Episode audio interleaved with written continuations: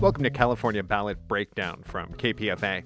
Coming up, I am an affirmative action baby. I'm saying that they that, that compared to Asian students, they don't study uh, as often. This is basically racist lies. Affirmative action is back on the ballot 25 years after California voters banned it. We'll have a special report from Ariel Boone.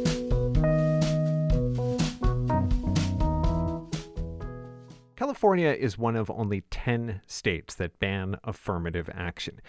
The ban is written into our Constitution, and it was put there 24 years ago by the voters of this state during a period when backlash politics were on the rise.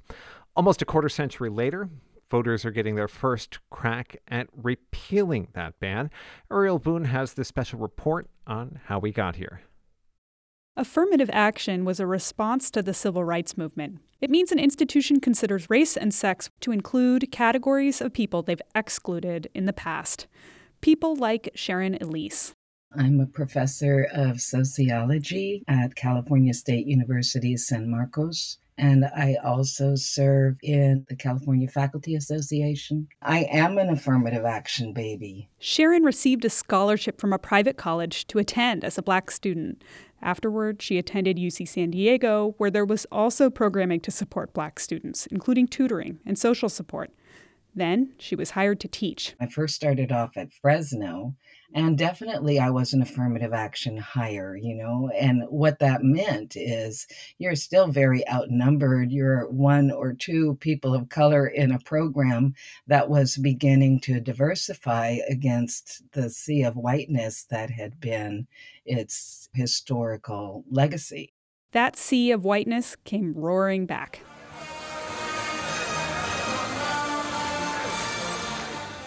The year was 1996.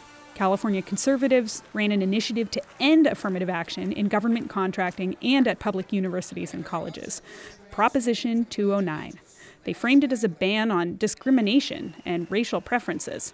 Here's then Governor Pete Wilson when he was running for the Republican presidential nomination. Today, affirmative action preferences are quotas based on race and gender.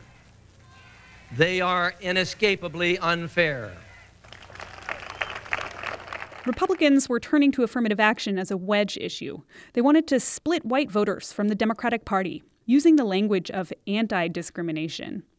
Wilson lost the nomination, but the person who won, Bob Dole, started stumping for Prop 209 himself.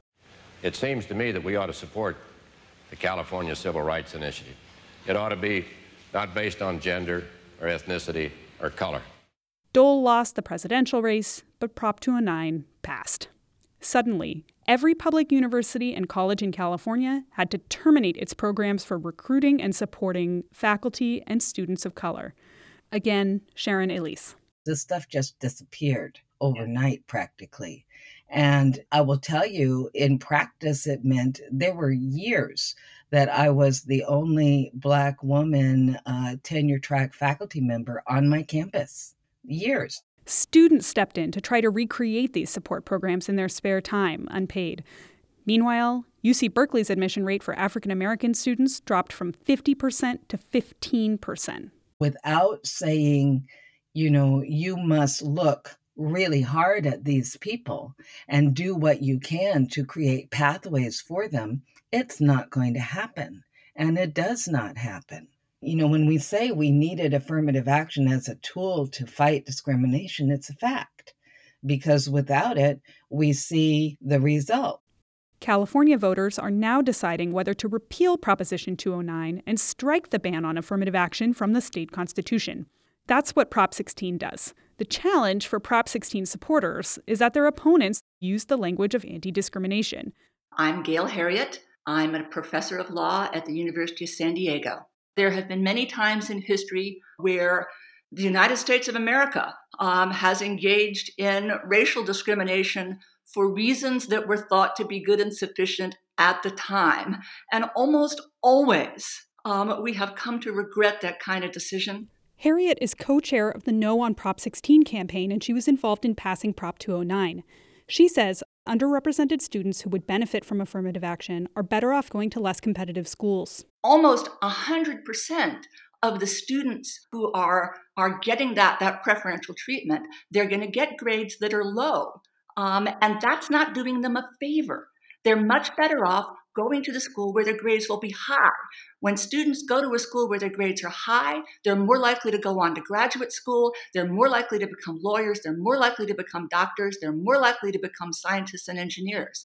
A 2020 economic impact study by the UC Office of the President showed the opposite.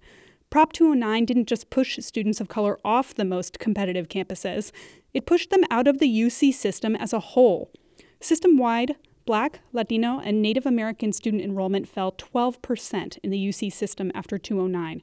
Applicants in the years after it took effect earned, on average, 5% lower wages from the ages of 23 to 35. The number of Black or Latino students who became high earners fell. And the study also showed the grades of students of color actually suffered in the sciences, engineering, and math after 209. Heriot also cited Brookings research, saying black students don't study as much as Asian American students. I'm saying that they that, that compared to Asian students, they don't study uh, as often. Uh, is that likely to affect grades? Well, you think about that. This is basically racist lies. This is Vincent Pan, a co chair of the Yes on 16 campaign and a director of Chinese for Affirmative Action in some cases, you do have real disadvantages for students of color in terms of what classes are even offered at their schools. When you have a GPA system, for example, the rates of advanced placement courses higher, but you don't have equal access to advanced placement courses.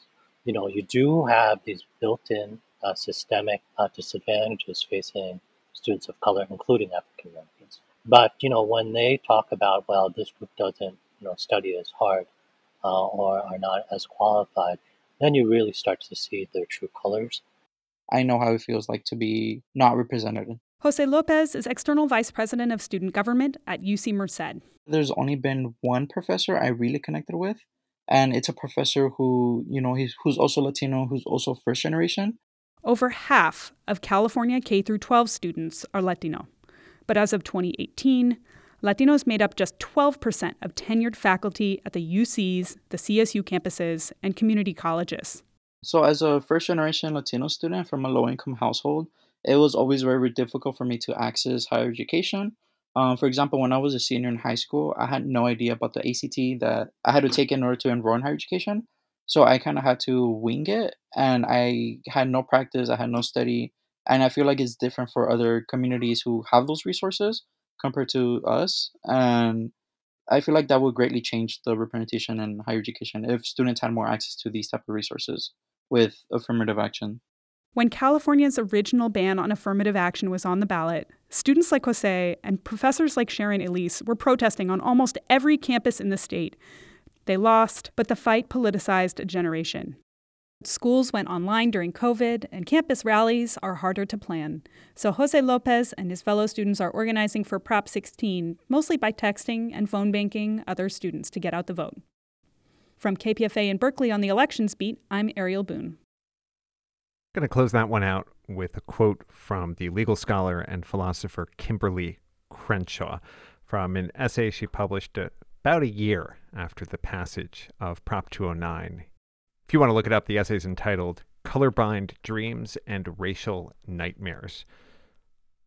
Here's the quote Treating different things the same can generate as much inequality as treating the same things differently.